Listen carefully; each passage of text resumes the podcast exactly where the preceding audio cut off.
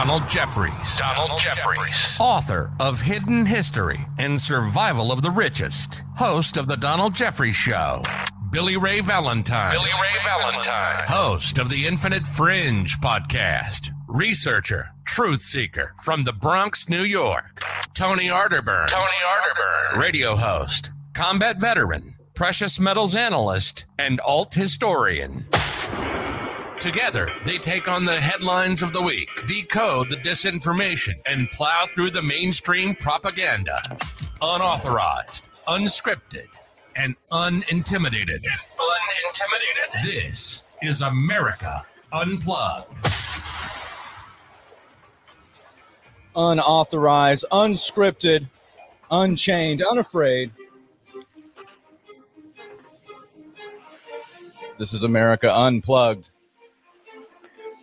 I'm Tony Arterburn. Of course, uh, Billy Ray Valentine is not here today. Yesterday was the day one on the Masonic calendar, and he has gone off on a quest to find uh, the Holy Grail. So we'll see. Uh, we'll, we'll see how his progress is uh, later in the show, possibly. Uh, joined by the legendary uh, Don Jeffries, as always, the uh, uh, one of the other usual suspects. Welcome back to your own show, Don. Well, it's it's always great to be here with you, Tony. We miss Billy Ray, and hopefully he doesn't uh, get lost, doesn't have his uh, tongue torn out at high tide or something like that. As, uh, hopefully he'll be back with us next week.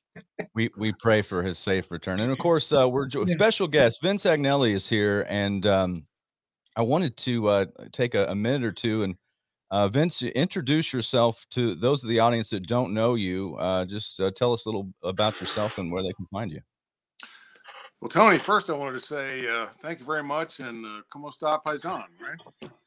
Uh, and and uh, thank you, uh, Don, and, and uh, appreciate the offer to come on. Uh, I have to decline. No, I'm just kidding. Now, I, uh, I, I, I grew up in the same neighborhood with Don, although we didn't know each other. Uh, I do know some of Don's family, and I think that's a lot of fun because I get to tease him a little bit about that. Uh, I was... I, I'm an inventor, also, uh, I guess you could say amateur researcher, and like yourselves have found solace in, in finding the same kinds of people and talking about the same kinds of things. So I'm a little bit of a bugaboo about George Mason, and uh, I kind of dive a little bit too far into George Mason sometimes, I think. It, it pulls me off of where everybody else is, but I enjoy it. Uh, David Knight was kind enough to bring me on his show several times. I, I think David's upset with me. I don't know. I'm just kidding, David. I don't know. Uh, but no, David's a great guy. And, and I think Tony, uh, like Tony said before, you kind of have to start your day off with David's show anyway. Yeah. And uh, absolutely. And, uh, and, you know, as, as Telly Savalas would say, and like that. We're we're glad to have you here, Vince. Uh, an honor, you, and uh, we look forward to the conversation. And of course, yesterday, just massive uh, news. I mean, historical shifts. I talked about it on my show, and uh, I titled my my radio program uh, "Roe stands for Rules of Engagement in the Culture War," and uh, I think things are just uh, beginning to kick off. And I never thought that I'd be Uh, broadcasting that Roe v Wade was un- overturned. I just even I you know I, I wanted that because I, I always thought it was bad law, and we can talk about that. I mean, it was uh, some the states already have the power that the Supreme Court reaffirmed yesterday, as far as I'm concerned. But uh, very strange, um, and we can talk about the implications and how we got here. But uh, Don, I'm going to throw it to you. I mean, uh, we talked about it a little bit yesterday on your show. We we've seen the the headlines and the fallout since. Uh, Are they going to make, uh, is the other side, is the opposition, uh, or the, not the opposition, it's really the ruling class of the uh, the left and globalists, are they going to make insurrection cool again? Yeah, they seem to want to, but I think this is a, basically symbolic. As most people said, it really doesn't change a whole lot. Uh, this is because the states can still obviously do it. And I, I would not put it past. I, I don't know if the has the Supreme Court ever apologized before and taken back a decision. Uh, if, if the heat gets too hot, you know, who knows who's that could easily happen, because what is amazing about this is this is uh, the side that never wins looks like they won a big victory, whether it's symbolic or not. And the side that never loses lost very big, because this is a huge issue to them. I mean, I, I really don't know why it's such a huge issue to a bunch of old women that never had kids or never have any hope of having kids now. But for, for whatever reason, it's very important to them. This is their number one issue. So uh, they're not used to losing. They're not good sports, as we can see. So uh, they don't exactly know for their sportsmanship. So um, the only thing I can think comparable to this, it was with Trump being elected in two thousand sixteen. It's that same kind of thing, because nobody saw that coming. You know, Hillary Clinton was the queen of the deep state, and this despised guy who had no chance won. And you saw how that, how they reacted to that. So I, I don't know. I didn't hear anything about last night, the night of rage. Uh, Uh, it didn't look like, when they were showing people marching in the streets, they didn't look too intimidating. Uh, maybe they didn't ship in the Antifa troops yet. I don't know, but it didn't look like they were going to do a whole lot. So let's hope they don't. But uh, this is, again, I never, never, you know, count out the the side that never wins' ability to apologize, because that's what they're used to doing. There's about, probably a bunch of them waiting right now. They probably got their apologies written out, because this is what they do. And uh, I, they're not accustomed to winning. So we'll see what happens from there. But uh, it's certainly, yeah, historic day. And I, I don't think I, like you, I never, I never saw this coming. Well, Vince, I'm going to let you uh, take it from there. Your thoughts on the ruling and, and where we go from here. Well, true. I can remember in nineteen seventy-three, I wasn't that old, but I, I was a, a reader of the newspapers, and I knew what was happening. And back then, they really kind of came up with the terminology of baby boomers, because now they had a way to, you know, clop off a group of people because of abortion, because they were now considering these people to be a group of people no longer getting larger. You know, the babies were going to stop coming. Sociologists applauded that. That's part of sociology. So what they did by overturning Roe was really blow a, a pretty big hole into modern sociology. And that would be sociologists, socialists, socialism, the whole, the whole idea of changing a culture based on the destruction of the culture and then replacing it with something else.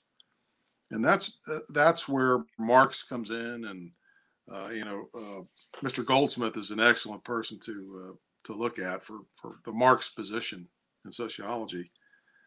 But I, I, too, never thought they would change it. And here we find them doing two things on the court. They overturn Roe, which obviously is the biggest piece. But then they go ahead and they turn states' rights back to the states in the New York gun case. Yes. So what what is this court really trying to do? Uh, as Don says, you know, the people who normally win always win, and all of a sudden they've lost. So something's happening. Yeah, I could I could go ahead and throw spitballs at it, but they wouldn't do any good. We really won't know what their plan is in the end until, you know, all of a sudden they want to play by the rules of the Constitution. First, first time since Marbury versus Madison, I think, uh, when they first broke the Constitution.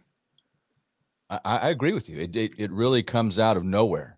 I mean, because we don't we don't really have a conservative court.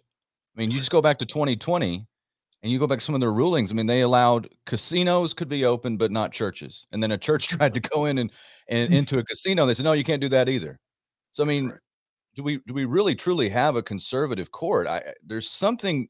There's something else here. And um, Don, I'll ask you, uh, you know, people are giving Trump credit for this because he had three picks. And now you go, yeah, Amy Coney Barrett th- th- didn't do anything to stand up uh, on the, the election or anything related right. to Donald Trump, any sphere of anything related to him or his policy that I could see right. in the first year or so. Uh, Kavanaugh was, uh, I mean, kind of, he's a flop for the most part on most issues. So it's not like, you know, everybody's a Clarence Thomas, but he got right. three picks and got Gorsuch too. What are the implications of this? I mean, it, it, as far as looking at what Trump, the, the picks that Trump had, did this make all the difference? Would this have happened without without Trump's picks? Well, pro- uh, probably not. But I, you know, I said the, the, while the while the decision is surprising, it's not, because this abortion has always been an issue where. Uh, A lot of conservative Republicans, so-called conservative Republicans, a safe issue for them. They can feel, whereas if you venture into some of the territory Trump ventured, especially immigration, I don't think you're going to see this court make an issue. You know, we're banning sanctuary cities or banning birthright citizenship. That would never happen. Because again, those those same conservative Republicans, which is what those three people are to varying degrees, and they fit into that. They don't support civil liberties or anything like that. They're not libertarian, but they're conservative Republican. Abortion's important, not as important as it is for the other side, who is just, you know, ready to pull their hair out, but it is an important issue to them. So that doesn't surprise me. And it, it, even the gun Uh, issue in New York doesn't surprise me that much, because again, conservative Republicans, it's safe for them to be pro-Second Amendment to varying degrees. So that's not that all surprising. What would be surprising, shocking again, is that they went outside those conservative boundaries, something like immigration, especially, uh, or you know, I, I can't think of what other issues could come before that. But certainly, anything that touches on the conspiratorial world, they're not going to go there. So uh, it is surprising, but I, I, we'll see. And, and that's why I think in the election, I think they didn't go there, because if you look, most of the conservatives didn't go there. They, you know, all the good conservatives, they eventually, you know, I mean, Sean Hannity and people like that battled for a while, but then they backed off. And uh, you had Amy Coney Barrett, I think was, uh, she was being a good conservative. You know, she didn't, uh, oh, I'm, I'm going to recuse myself, or I'm not even going to participate in this decision. Of course, we know that was obviously ridiculous that they wouldn't even look at it. But what were the allegations? Trump was that was a conspiracy theory to the establishment, that there was electoral fraud. To question the electoral process of America, that, that take, starts taking you down the rabbit hole. So those conservatives weren't going to go there any more than the liberals. I mean, you, I don't even think any of them did. Did, did Thomas and Alito? Maybe they, they're one of the decisions they uh, wanted to look at it at least, or something. But so I don't think it's that surprising. Is, again, I think if you look at it, it what, what issues are are okay or permissible? There's they're within the parameters of what I used to call the parameters of debate, left-right paradigm. You can you can debate, you know, abortion and prayer in school and that kind of stuff. But uh, you go outside those boundaries. Something like immigration, which is essential, you know, because I mean, let's let's face it, this this decision, even if they banned abortion, it, it's not going to change, you know, the quality of my life or most people's lives. It's really not going to impact it much at all. But if they deported millions of illegal aliens, that would change the quality of people's life. You didn't notice that. So again, I think you need to look at it in that standpoint. But you know, again, it's a victory. It's a victory for morality in some degree, and symbolically, like I said, I think it's important. It's uh, it's like the Washington Generals finally beat the Globetrotters. It's it's um fascinating to me, because I look at it from, from the angles of, you know, did the Supreme Court, did they feel like that the challenges coming from the states were going to expose the hollowness of their rulings of the past fifty years? I mean, so many of their rulings, they've usurped state power. Now, states don't have rights. States have powers. There's a separation of powers in our Constitution. That's what states, again, this is uh, the Ninth and Tenth Amendments, what they're for. And there was challenges finally from states, and that's what I noticed. So you look at um, you know, Mississippi, Texas, we're challenging Roe on a state level, and instead of just uh, again, we grassroots conservatives and pro-lifers have tried to, you know, all the way up from the from the bottom, try to get a candidate that would be president that could win, that may or may not, you know, and probably not pick a Supreme Court justice that's conservative. That's what we've been doing since Roe, and they stopped doing that in large part and focusing on state level stuff. And, and that's just what I've noticed, because you go back to um, somebody like Ron Paul. Ron Paul had the H R three hundred bill, and H R three hundred, what it was, if you look in the Constitution, and I don't have it in front of me, but I'm pretty sure it's uh, Article two, Section three, but don't quote me on that. I'm pretty sure that's what it is. The Congress, with a, up, a simple up and down vote and the signature of a president, can nullify a federal ruling. And, uh, Ron Paul knows this, so he put it forth. He said, hey, we can we can send Roe back to the states with the majority. And he put he put it, and he couldn't get it out of committee, because he's like, look, it, it's in the Constitution. You can you, we've got the Senate. We this is back during the Bush administration. We have the presidency. You guys say you're pro-life. We have the Senate. We have the House. Simple majority. We can send Roe back to the states. And you know who opposed it was pro-life groups. The big pro-life groups opposed it. They didn't want it that way. They wanted to pick the Supreme Court justice, you know, go through that whole thing. So now we reach the end, and I'm not sure it was, maybe it was a combination of getting the justices, and then the states challenging. And then I, and again, there's something else here, you know, John Roberts, uh, you know, I look at his legacy. You go back to the uh, Obamacare ruling, and uh, people just thought it was a, a foregone conclusion that he was going to override that, you know, and as, as far as the taxation was concerned of it. And then he reaffirmed it. It was really weird. If you remember that, I think that was two thousand thirteen. And it was like everybody just went, what, what's going on? So, you know, David Knight feels like it was Roberts who leaked the memo or leaked the the the preliminary drafts of the ruling itself. And that's why we've known about this for such a long time. So it seems, I don't know, Don, I, and I'll, I want to get your opinion on this too, uh, Vince. Uh, you look at uh, the implications of this ruling, and I and I I caution conservatives not to spike the football because there's something else here. I really feel like this is a prelude. You talk about the constitutional carry. You, you overturn Roe, which was the main question that you ask every Supreme Court nominee. That was what they had. What do you, th- you is Roe the law of the land? You have to reaffirm. Yes, yes. You just say the mantra and do all, the, all this stuff, pay homage to the law of the land that is Roe. But now that they've done this, is this the opportunity to stack the Supreme Court? I'll go to you, Vince. Yeah, see that? I I wrote about, uh, I think I wrote about it in the last book, whereas um, the states, maybe not even in that, maybe somewhere I blurted it out. The states actually had the power to um, change their own state constitutions. And they could outlaw it based on a referendum in their constitution if they wanted to. They've had that power since since seventeen eighty-nine. So why the abor- anti-abortion groups didn't want to go, you know, straight into uh, let's do this on each state level when they had the power to do it is you have to be suspicious about that too. That's the money, the money side of the whole process. And uh, I, I think. Um, do you guys do conspiracy talk here? So, no. Let's, uh, let's put it this way. It's a conspiracy-free okay, zone. So, so, okay. How about just, just off the top of my head, how about let's look at the last several presidents and the open border. How many people are really here in the United States from other countries? And all of a sudden, we've brought them into an area where most most of our generation is dying off because of what? Abortion or teaching the transsexual stuff. That's all part of sociology, and they they admit it. So now you have these people that are coming in. You don't want them to have abortions. You want them to start having the children, right? To replace. Just thinking about it, it sure it certainly seems like it's an interesting part of timing, interesting piece of history to throw at it just from the side. Uh, yeah, for me, it's always been in the hands of the states, and the states could have challenged it a long time ago, but they refused to do it.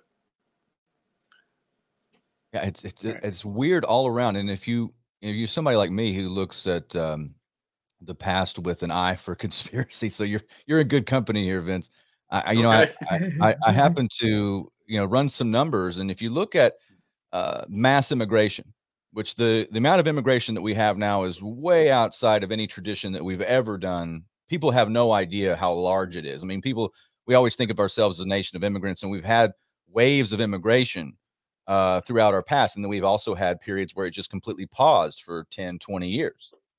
Um, we don't pause anymore. We don't do that at all. Matter of fact, we've We've broken the, the spigot. It, the knob is off. There's no control. It's it's a million a year legally, then plus everybody who comes illegally, which is unknown. Probably there's probably thirty, forty million people here illegally, something like that. I love the establishment always says it's eleven million. They've been saying that since I was like nine years old.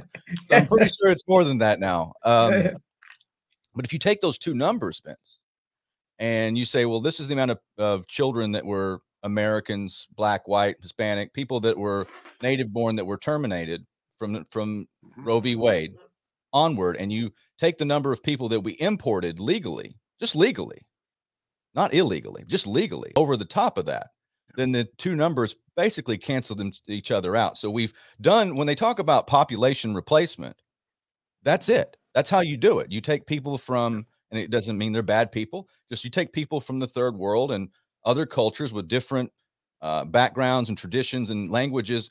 And then you say, well, here, you're a, you replace this person that would have been somebody from a the native, you know, native born somewhere, you know, what you whatever you want to call Native American. Right.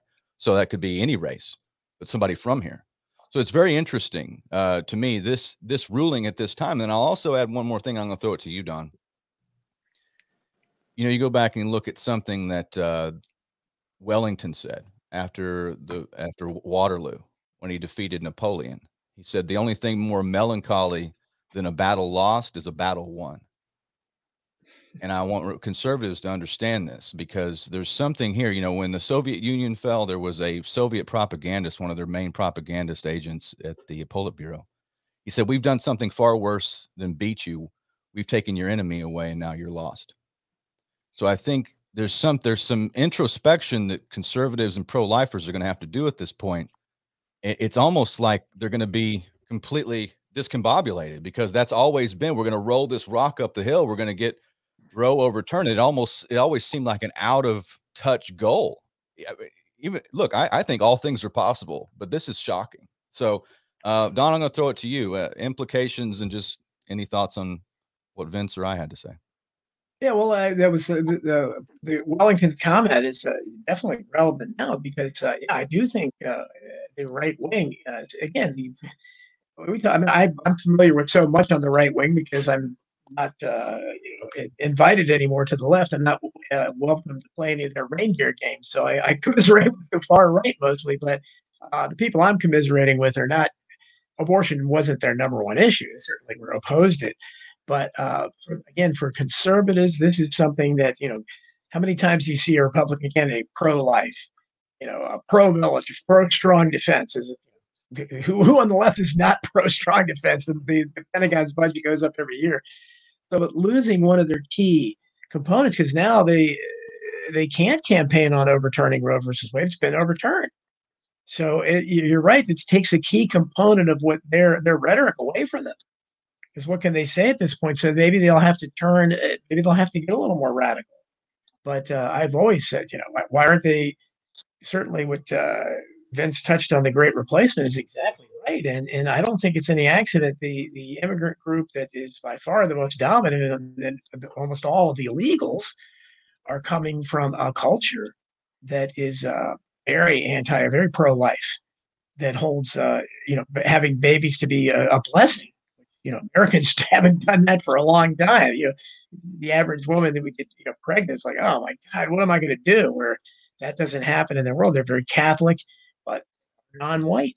And I think that can't be overlooked. Is that, is it, you know, are they allowed to have that? Because you don't see them ridiculed. Maybe if they get ingrained enough in American culture, maybe that will happen. But the ridicule is always directed at, uh, what was that uh, show, nineteen and Counting?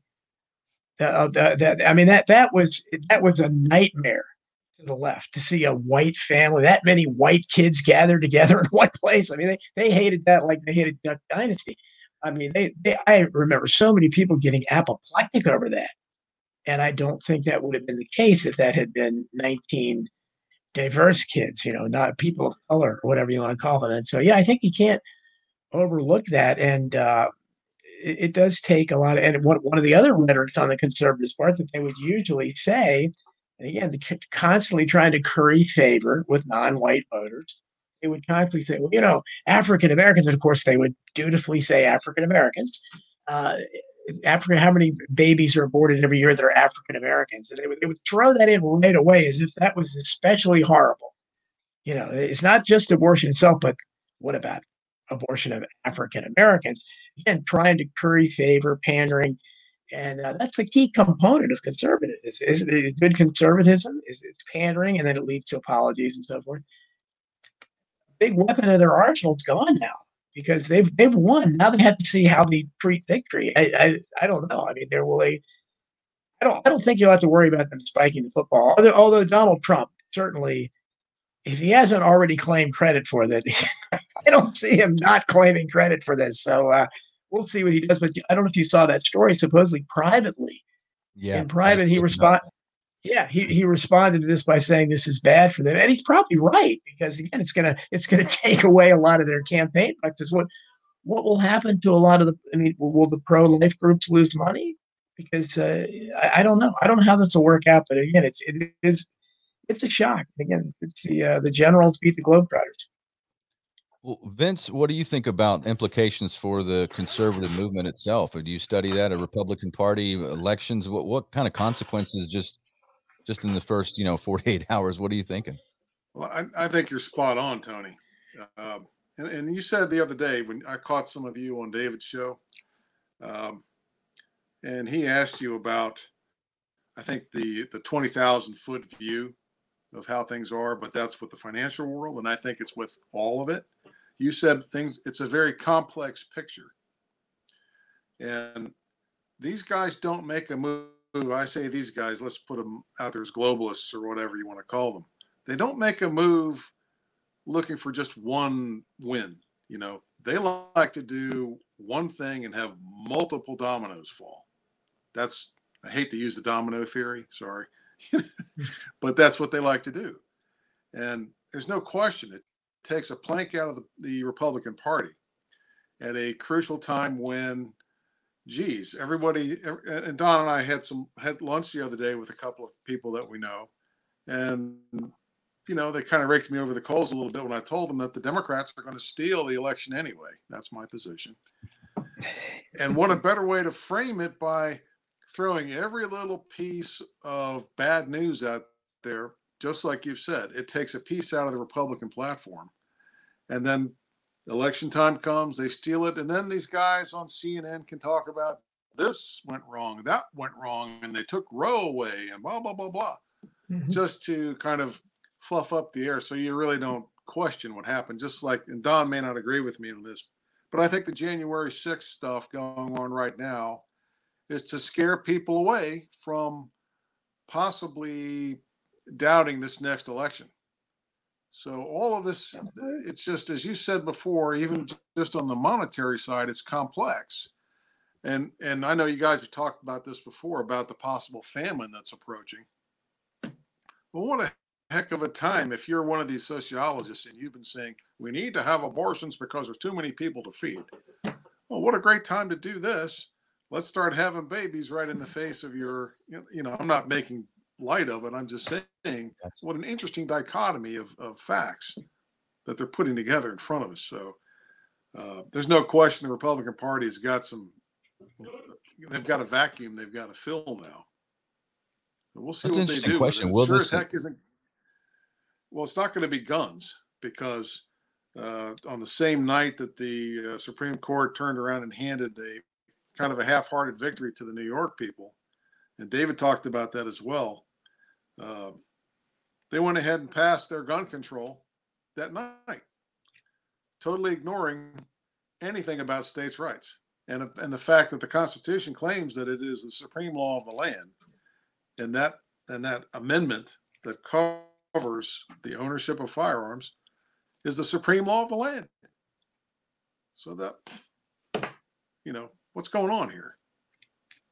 That's the, an open question. What is ap- actually going on here? And I think there's multiple things happening. It's very sophisticated. I'm I'm glad you uh, you caught that. It was a great interview. I, I love talking to David this week. And I, I think we're just facing things on multiple fronts, Vince. Um, and, uh, you know, the, the normal playbook has been thrown out. I mean, we're talking about uh, talking about Trump uh, saying that's is bad for his party. He may be right. Uh, when it when it comes to this decision, and there's lo- lots of lots of unknowns. Um, Don, what what else did you have that you wanted to bring up? I know that uh, kind of in the same line of logic, you you had some other subject matter that you wanted to bring to the forefront. We're about the halfway mark now. Yeah, well, I think well, first of all, I think you can't overlook the fact too that this is uh, again, I, so many things happen that are distractions, and I I believe obviously the. The, the, the main issue we should all be concerned about is the country literally collapsing and everything crumbling and nothing, everything failing, every economic indicator down. Just uh, Vince mentioned, uh, you know, possible food shortages. Now they're talking about possible. I mean, we're stocking up on water left and right because they're. Uh, but you hear you know, one of the dams is drying up, and our leaders apparently, apparently desalinization plants don't exist anymore. I don't, apparently they seem, why, why would we be running out of water? I, to my knowledge, we haven't had a record drought. I mean, none of this makes any sense. Nobody questions anything. So it's, it's, it's scary times. So you throw something like abortion out there, or even guns. You know, I've talked about the guns where they'll, they'll give people a victory here and there, but uh, I, what they're concerned about is people using guns against them.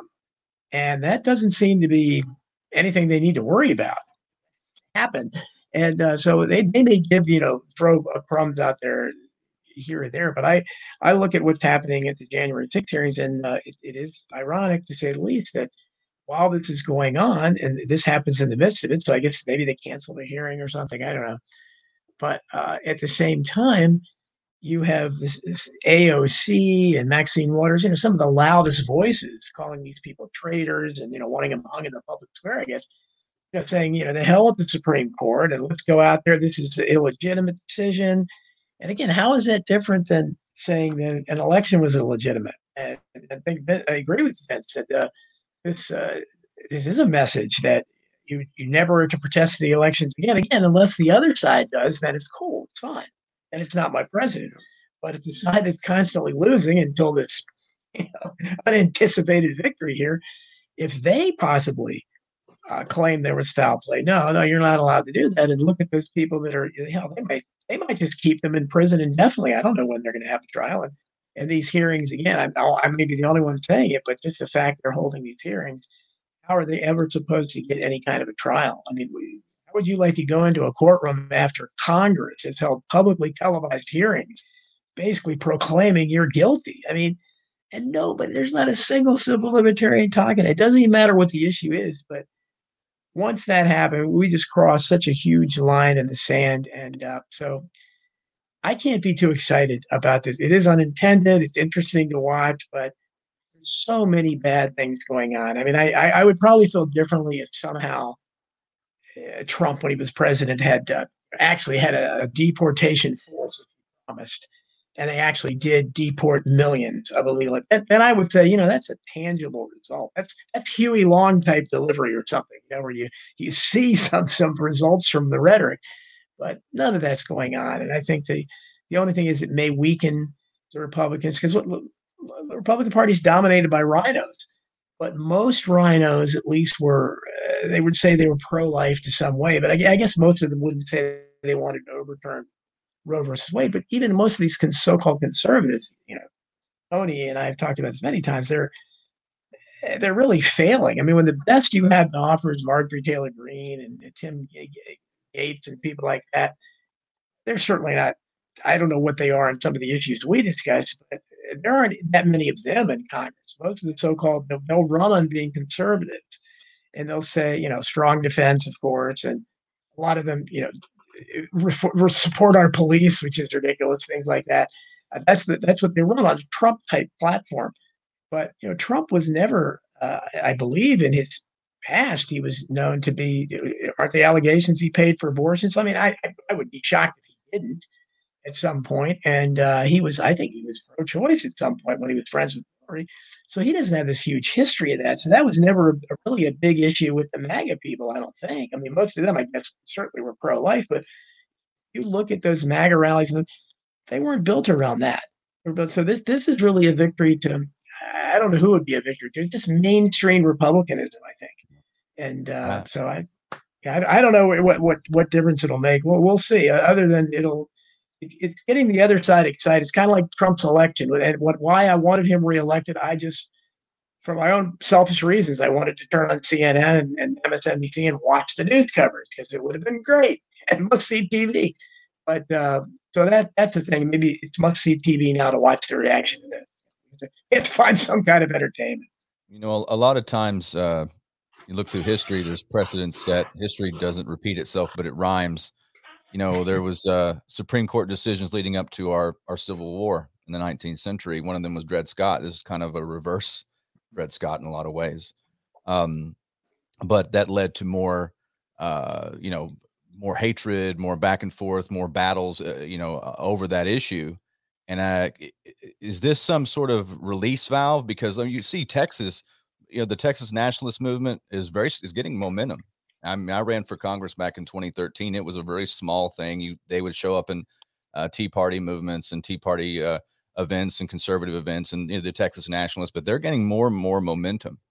Um, and uh, again, people are fed up. Is this is this a way to release a, I don't know, some sort of pressure valve where they, oh, we ruled on guns, we ruled on life.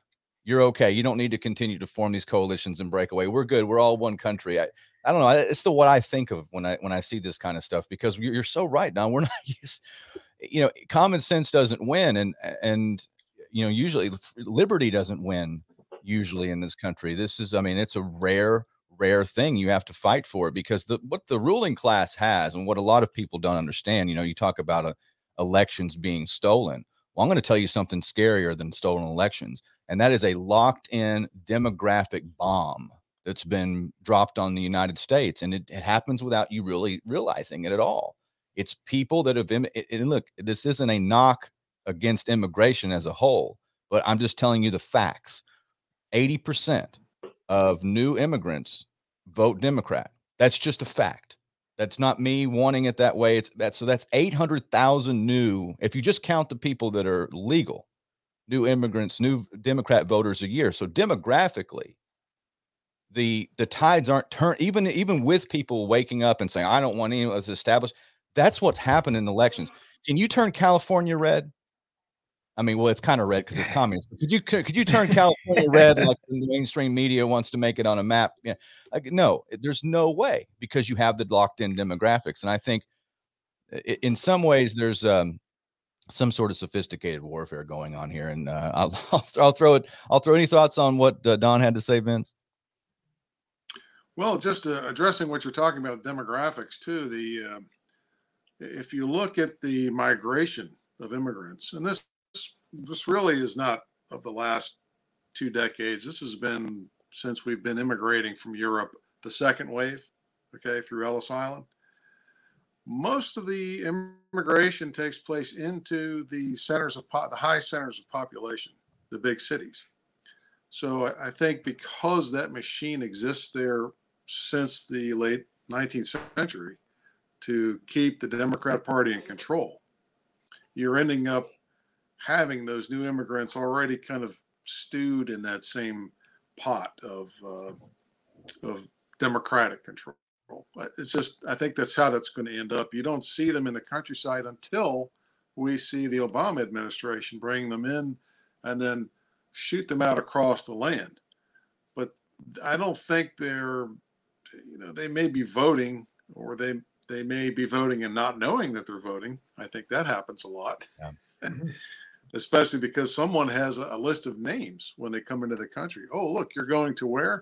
Okay, we'll make sure they have their paperwork in for voting registration. Um, that that game is played pretty heavy. Uh, no, I don't stand there and watch the registrar's office. I've thought about it. I thought about camping myself out over here in Warrenton and say, I want to watch who's coming into your place. But I, they're, they're not going to let me do that. Um, As as far as uh, as far as what you guys are saying, I completely agree with it. It's it's a dichotomy. We're placed in this dichotomy, and it's a false dichotomy, and we're not allowed to escape it. Of course, that's my position: is we we can escape it, but that's I don't know if you guys want to talk about that.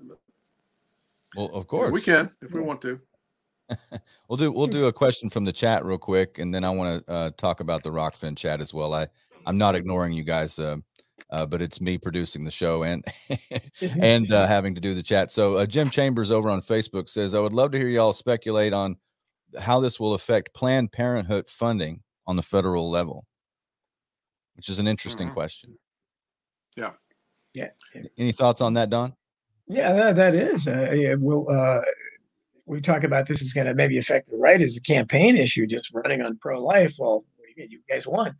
But yeah, Planned Parenthood is uh, now they always say, well, you know, they help, they they treat people for V D and they do all kinds of other stuff. But they're, they're primarily, I think, they're for, uh, for uh, to uh, provide abortions. So yeah, with if that's taken away, it certainly, because I guess Planned Parenthoods are all over the country. I don't I don't know how many states will. Again, have the, the the courage or whatever, the balls to actually outlaw abortions in that particular state. Well, Wyoming, Idaho, I don't know. Maybe they will.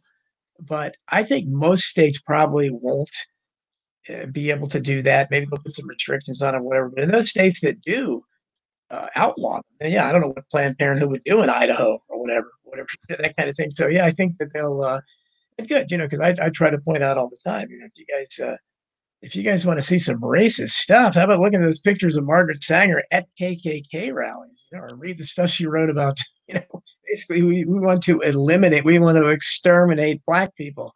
Uh, it's out there. These are not, it's not me saying it. So uh, you guys explain that. How is she still good? But that's, you know, that's, that's the left for you. Yeah, good question, Jim. That's, that's true. Planned Parenthood may be, uh, become obsolete. So I guess, um, uh, young ladies that are out there looking for a uh, career with the Planned Parenthood of the world, you may you may have to look for some other kind of employment. Vince, any thoughts yeah. on that? Yeah, Sanger too. Uh, not just the uh, the black population, but the uh, the white trash population. Uh, she was interested in getting rid yeah, of that. Is- call call them the uh, I think they called them the white weeds, if I remember correctly. She would go down south. Yeah, call them the white yeah. weeds. Um, Now, if you're talking about federal funding or federal grant money that goes to, to Planned Parenthood, that's an interesting question. Uh, they're going to have to, um, I guess, show that they're using the money that they have coming in. And I guess they could hide that for a while in, in the administrative work. But as far as the, uh, I guess it's, someone once said uh, ninety-eight percent of what they do is abortion work, right? Right. Uh, and that could be mm-hmm. different from city to city. And if they close, well, that money either probably has to go back, or now you've got Democrats uh, kind of on their heels about, well, how do I get rid of this money? Because they want to keep spending the money. As you know, every year the uh, the federal government by law, and I, I can't remember the law. Don, did you ever remember? I think I, I asked you to look at that. Uh, Uh, I think they have to increase the spending of the federal government every year by seven percent, six or seven percent. It's a law, yeah, and yeah. it was signed in by, gosh, Lyndon Johnson or, or Richard Nixon, one of the two. So yeah. well, it's, the non, it's the non. Money. They are, but it's a nonprofit mentality. I remember when I worked for Inova before they fired me. That's what they do every. Of course, they never returned any money to the employees. They never gave bonuses to anybody except the absolute. You know, the thirteen thousand employees there, and probably five hundred got incredible bonuses. The rest of us got nothing. But uh, they would always say, well, we have to, to maintain our nonprofit status, we have to put everything back into, so we have to keep building. That's why Nova keeps building buildings, uh, to put it back into that. So it's the same kind of concept there that you're talking about, where you have to put it back. But I guarantee it never again goes to, it never goes to the common people, wherever it is, whether it's government or business, that it doesn't go out. And, you know, we're going to give everybody a, we got so much money this year, we're going to give everybody a ten thousand dollars bonus. No, no. How will they give, you know, the C E O fifty million dollars bonus? That's, that's the way it works under the, the rigged system. I, I want to, uh, Tony and Don, I want to try to um, contact one of the delegates of Virginia I used to be uh, pretty well off with there, uh, Bob Marshall. Don, you know who Bob Marshall is, right? Uh, yeah, I've heard of him. Huge anti-abortion guy. He would know the answers to all of that stuff when it comes to, and he wrote a big book about abortion and the, uh, the corporate American interests that were backing it all these years. So I, I want to try to get him in touch with you guys, if you, if I have your permission, because they sure. forced him out. A, a transgender Soros guy forced him out. hmm. I don't know what yeah. he's doing now. But yeah, sure. You gotta wonder what the, uh, what the Bushes are thinking right now. You know, the fir- on the, the masthead on the uh, letterhead for, for the first Planned Parenthood was uh, Prescott Bush, you know, when they put out the fundraising and all the Bushes are pro-life. We're going to get some, we're going to help you down there in Texas with all pro-life. And uh, no, I, I haven't heard anything from, I haven't seen any headlines of what are they, they're not, they're not celebrating. They can't be. This is, I don't think this is probably shocking them as well. You know, last night on, um, Tucker Carlson, uh, Candace Candace Owens, who if, if she really kind of gets dips her toes in our water sometimes, but uh, she was talking about Margaret Sanger, Sanger, and she mentioned how they're eugenicists several times. She mentioned eugenicists, And uh, that's usually something you don't hear too much on television. And uh, so I, I was uh, hearkened to hear that, because that's, and that's what I would love to see the right uh, take this victory, and even in that one area, run with it a little bit and talk it, start, you know, start talking about Bill Gates being a eugenicist, these other people being eugenicists, how they want to eliminate lots of people. And, you know, say, you know, if you, if you hated Hitler for what he did, you know, that's this, what they all like. They, they're all, they're all talking about that. They, they want to get rid of the people that you talk about, the, the white weeds and everything. The idea is that, uh, and, and again, if you want to have a bigger discussion, it all stems from evolution. Eugenics was, was born out of evolution, because the entire idea is what, who, who determines, like when people tell me about free speech has consequences, they say, well, who determines what the consequences are? Well, what consequences? You're going to decide. Same thing with uh, with evolution is survival of the fittest. Well, who's the fittest? Not black people, not poor white people, you know, not people, you know, you're, you know, you shouldn't be having kids. You're not fit. We got to sterilize you. And in, in Hidden History three that I've coming up, I'll have a, a lot on that. You know, Woodrow Wilson got his start on that uh, with uh, as uh, governor of New Jersey, passing a sterilization program. And just a little little uh, spoiler for, for the book, uh, one one of the, the guy he had in charge of it, I forget his name, he had a suitable, sinister name. This guy ended up later in World War Two uh, being arrested by the Gestapo in occupied France. And then when they found out what a great eugenicist this guy was, they made him the commandant, the camp physician, I think, in Buchenwald. Like that. So that, that's that's what Hidden History is. A guy that, that is, heads up U- Woodrow Wilson's eugenics program in New Jersey ends up as the camp physician for Buchenwald later in World War Two. That's the kind of, but there's, these people are all eugenicists, and they can't hide it. You know, they're like Prince Philip, you know, I, I want to come back as a virus. I mean, they're, they fantasize about this. So this, I think, on, on that level is probably even more uh, distressing to them, because uh, it, obviously it's, you know, being able to abort babies, that's that's good eugenics, right? Especially if they're poor women. Yeah, you, eugenics and population control, the more you talk about it, the more you expose it, it, it all leads back to the elite. It all leads yeah. back to the people that control the money supply. They want less people. And how I know that, and how Don knows that, is because that's what they say. That's their main thing. That's what they love. That's their hobby horse. That's yeah. their, their raison d'etre, is to eliminate people. And it's all right. of them. If you have a certain amount of money or, or currency, if you have a certain amount of wealth, then you are a, you, you are a, a depopulation enthusiast. Just look at Bill Gates as one of those people. Ted Turner is one of those people. Again, uh, Prince Philip, you know, coming back as a deadly virus, all that stuff. That's just what they do. And I think, you know, how much, how much of the momentum, because it seems like we were reaching levels with people being pro-life, and you're getting more and more of the, the younger generation, and and just to look at this and go, wow, that is a, that's a baby, you know, we should we should uh, respect life. I've seen more of that. You know, their politics may be uh, libertarian on a lot of other things, yeah. and liberal on a lot of other things, but they're pro-life. So it is, it is interesting, Don, and I'll, and I'll ask Vince too. Um, will this change the demographics in America at all? Do you think that we'll see? Uh, will this change the overall numbers of abortions? I I'm not so sure. I, I'm not so sure either, but uh, you mentioned that, you brought up an interesting point about it. There's no question, like my, my children's generation, the millennials, um, they are much more likely to be pro-life than my generation. You know, the, the baby boomers, I mean, they, you know, they're, I don't know what the numbers are, but especially for women, it's got to be, you know, a huge majority that are pro-choice, which is a lot of them had abortions when they were young. That was the times. But uh, whether, will this change demographics? Well, the demographics are changing regardless, because of, as you noted, you know, the, the, the nature of the immigrants that are coming in.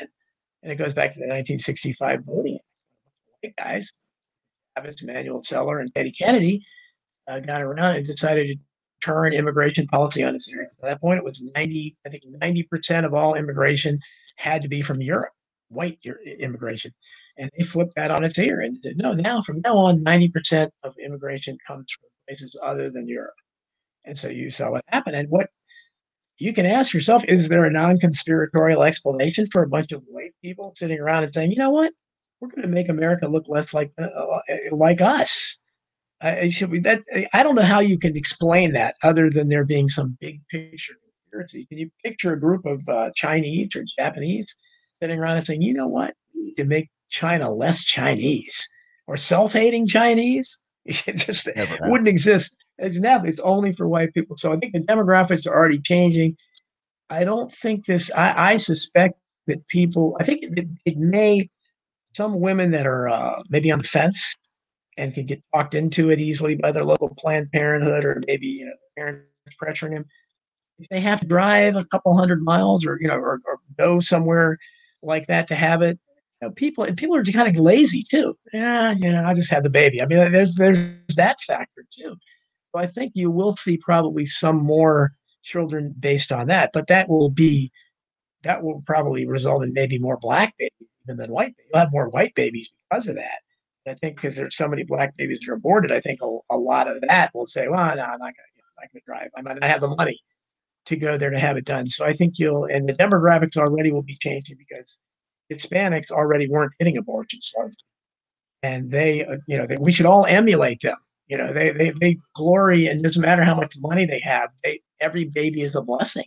I want a big family. And I wish so many people in my generation could have thought that and thought of that because it, it is a blessing. It should be. So I, I, I think the only thing you might see, and the only difference is you, you'll probably see more black children being born because I don't think as many will be aborted.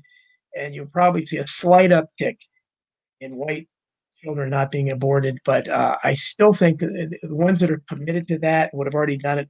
I think they'll be more likely to seek out the next state, whatever to do. But I don't know. You know, I don't, I, I don't, I don't make predictions, but, and this, This is shocking to me too. So I don't know what, and again, I, I'm not, I will not rule out a sudden apologies and, and, and a bad, especially if, if things really start burning down. I mean, look what happened last time. That worked pretty well for uh, a couple of years ago. So who knows? I mean, if, if that happens, I, we have to do something. Who knows? Maybe they'll have uh No, now, now's your chance. If you're on the left, or you, um, if you're funded by George Soros, I mean, and you can go do whatever you want at this point. now, now you have an excuse. I mean, you could literally do. We saw twenty twenty. You can burn it all down. You can yeah. take anything you want, and then everybody say mostly peaceful but fiery protest. And uh, you know that you could you could storm the Capitol. You could do anything you wanted at this point, as long as it's for this and you're against it. it you know, the it's it's open season. Uh, and I hope you're right that that it does uh, change the demographics, or at least, you know, there's more black babies being born, um, you know, more babies being born in general. I, I don't know. Um, I'm always skeptical about it because I think we've we've had this so long in our culture. Uh, it, you know, it's resonated for, for five decades. It's it's hard to throw that off. Maybe, maybe it'll take some time. Uh, Vince, any thoughts on that? Well, uh, first, I'd like to say I, I don't know if you guys have seen any uh, big name Republicans come out and, and comment on the on the Supreme Court on any of the cases. I haven't heard of them. I've seen them. I think that's kind of an interesting silence. Uh, but as Don covered the demographics, uh, consider this: the uh, the support systems, or should I say, the support culture, which used to be around families long before the the Marxist destroyed the family cell, you know, uh, going back into the fifties and sixties as we watched that come under attack, the nuclear family. Okay, so we have more children that are going to be born. Let's just, you know, hope. I hope they are, hope they're born. And are we still going to have the fatherless family because these other systems are still in place? You know, the, the anti-poverty so-called systems are still in place. The The, the churches are not the same churches that they were back then, even though they were coming apart at the seams themselves. We saw that from Saul Alinsky's work. He was involved in taking apart some of the churches. So that goes back a long way. But as again, as, as I say, uh, what's going to step in to be the support network for these newborn children? Uh, I guess we can say that we can lean, we can lean on the other immigrants, the family members, as many of our ethnic family members also had. You know, they would have big families. You'd have big meetings. You'd have big celebrations. Uh, people would get married. So are they going to get married? And if they're going to get married, now we're seeing things spiraling back words, you know, back towards way, the way it used to be. And that's that's not what the, uh, let me say, the royal families want. As Tony says, the people who have the money have the control, and they like the control. And they also probably saw that when the United States became a country, that's probably the point in their timeline where they say, okay, there are too many people right here, right at this point in time, and we need to cut back if we're going to have our wealth, because those guys think that our homes, the the the, the land that our house is built on, the car we're driving, they think that's their wealth. They believe it belongs to them, not us. They think we've taken it from them.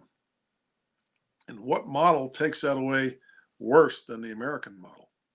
So they have to take us apart. And, you know, like I said, I don't know why they decided. They've had over, well, they've had what, fifty years to decide this? Uh, fifty years that uh, killing an unborn child in their mother's womb, how hideous that is, that it's wrong. Why now? Um, I don't know. If they had a conscience, then there is a God as far as I'm concerned. But if they have some other plan, then I'm very happy that, that children's lives will be saved. But damn these people. That's all I can say, that they want to mess with us that badly. Don, uh, I'll close with this question. Um, I think this would be good for the audience to think about as well. If you look in your Constitution, you will find no set number for Supreme Court justices. So just a little something that's lost on the everyday uh, newscast when it comes to the Supreme Court. There is no set number. We talked about this yesterday on your show. I talked about it on my show. F D R tried to stack the Supreme Court. Uh, he ran out of political capital. Even even F D R couldn't get it across the goal line. But we're in a different America. Um, the different, not not necessarily, um, not necessarily, le- you know, less controlled, but different controllers, and uh, both parties. Uh, I'm not sure that uh, that they couldn't get it done now. Um, thoughts on that, Don? And I'll throw it to Vince. Uh, will they stack the Supreme Court based off these last couple of rulings? Well, they they certainly wanted to before, and there I've heard some grumblings over this decision. But and you want to really get into go down the rabbit hole. I mean, you know, I'm sure there are people out there that are saying, "Well, you know what? This decision was done on purpose to create a movement." To because this this is really fun. You know, so look what happened. You know, if we had this now, we have to do we have to do something.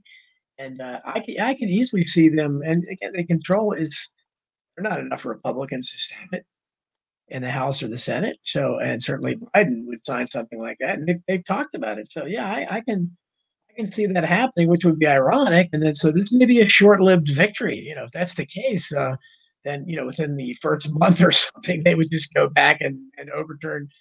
I don't know how you, it can, I guess this can, how does the Supreme Court overturn its previous decision? I, I don't, I don't even know how that would work, but, uh, just bring a new case. Yeah, just bring a new case or something. And, uh, yeah, I can easily see that happen. And, you know, being conspiratorially minded, that, that has crossed my mind as to, you know, why was this allowed to happen? And, and will it result in a larger Supreme Court? Vince, I'll throw it to you. Okay. Uh, thanks again for having me on, guys, by the way, and I appreciate that. Uh, as far as I'm concerned, the uh, the elections have all been fraudulent, but I think that they will try to sell it that way. I think you're absolutely right that they want to uh, have the chance to pack the court and anything to keep us at each other's throats. And it, it is a Second Amendment led right up to Roe. I mean, two of the biggest powerhouses back to back. They're up to something. So you're on it. You're on it. Well, great analysis, uh, gentlemen. Uh, I enjoyed having you here, Vince. I know uh, Don d- did too. And uh, I'm sure our audience as well. And I want to shout out the Rockfin chat. We had uh, two donations in there, one from Junkyard. Good to see you there, Junkyard. And Patrick S.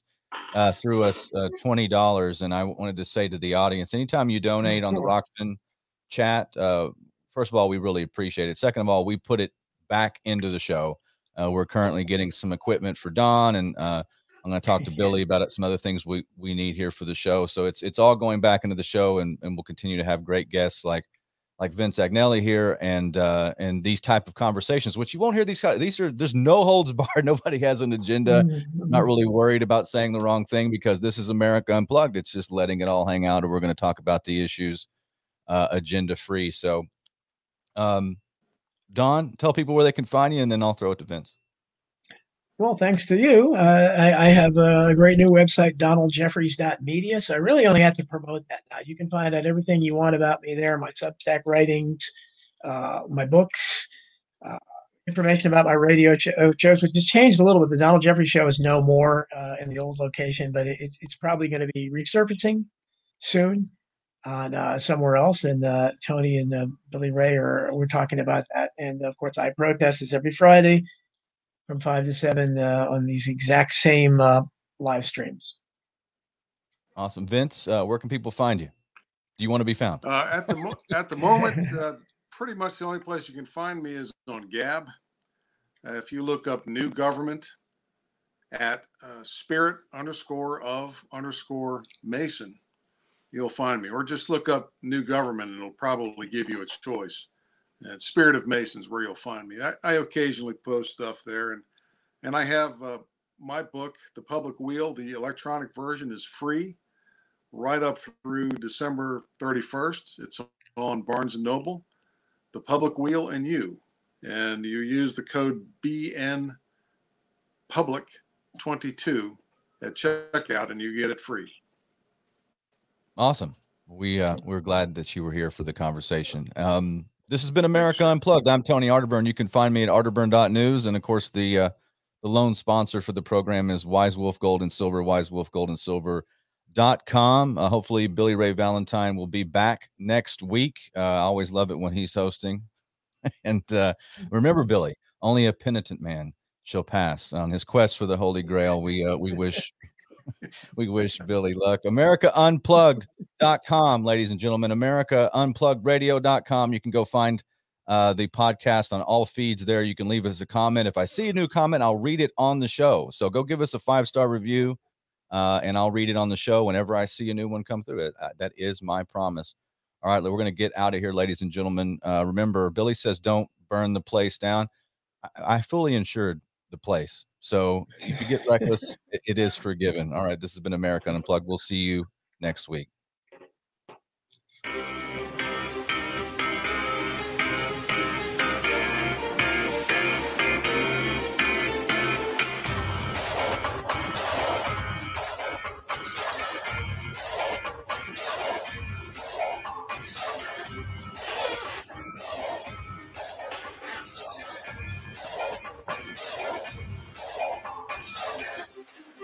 Thank you.